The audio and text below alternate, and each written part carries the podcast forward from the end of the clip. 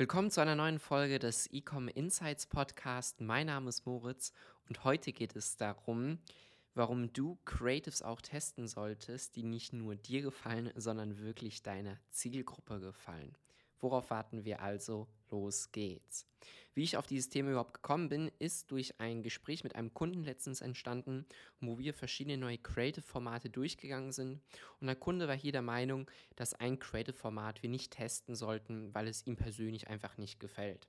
Ich meinte dennoch, lassen wir es trotzdem testen, wir geben dem Ganzen einen kleinen Versuch, lassen es ein paar Tage laufen und wenn wir sehen, dass es nicht funktioniert, können wir es ja sofort wieder deaktivieren, haben dann aber das Learning daraus gesammelt, dass dieses Format dann schlussendlich nicht bei der Zielgruppe ankommt.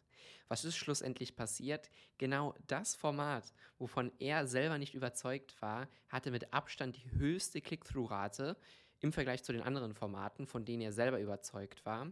Und das zeigt einfach wieder, dass man wirklich Ads erstellen sollte, die der Zielgruppe gefallen und jetzt vielleicht einem nicht persönlich, ja, weil schlussendlich entscheidet der Markt darüber, deine Zielgruppe, ob deine Werbeanzeigen ansprechend sind oder nicht.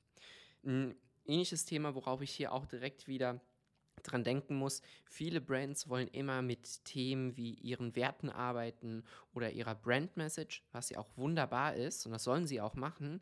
Gleichzeitig kann es aber sein, dass ein bestimmter USP eines Produktes ganz stark hervorsticht bei der Zielgruppe und die Leute hauptsächlich deshalb das Produkt kaufen oder dein Produkt kaufen.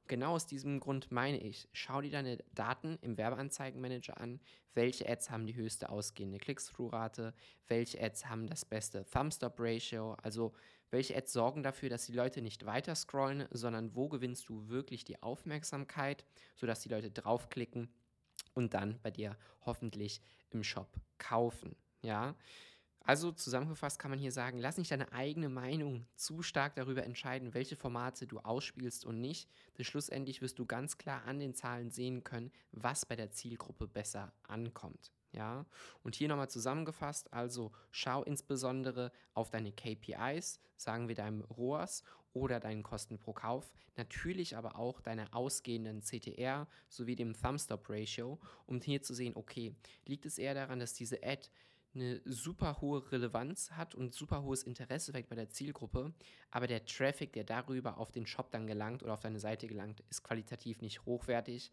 und deshalb sind dann auch deine KPIs so niedrig. Du musst also immer deine KPIs, deine Kennzahlen und deine Metriken im Zusammenhang sehen, um dann die richtige Entscheidung zu treffen. Ich hoffe also, die kurze Folge hat dir gefallen. Wenn ja, dann abonniere auf jeden Fall den Podcast. Es folgen viele, viele weitere Folgen. Auch bald neue Interviews mit ein paar echt coolen Leuten. Freue ich mich sehr schon drauf. Und falls du einen Themenvorschlag hast, schreib mir gerne jederzeit einfach eine E-Mail oder auf Instagram. Ich hoffe, dir hat es gefallen und wir hören uns das nächste Mal. Bis dahin.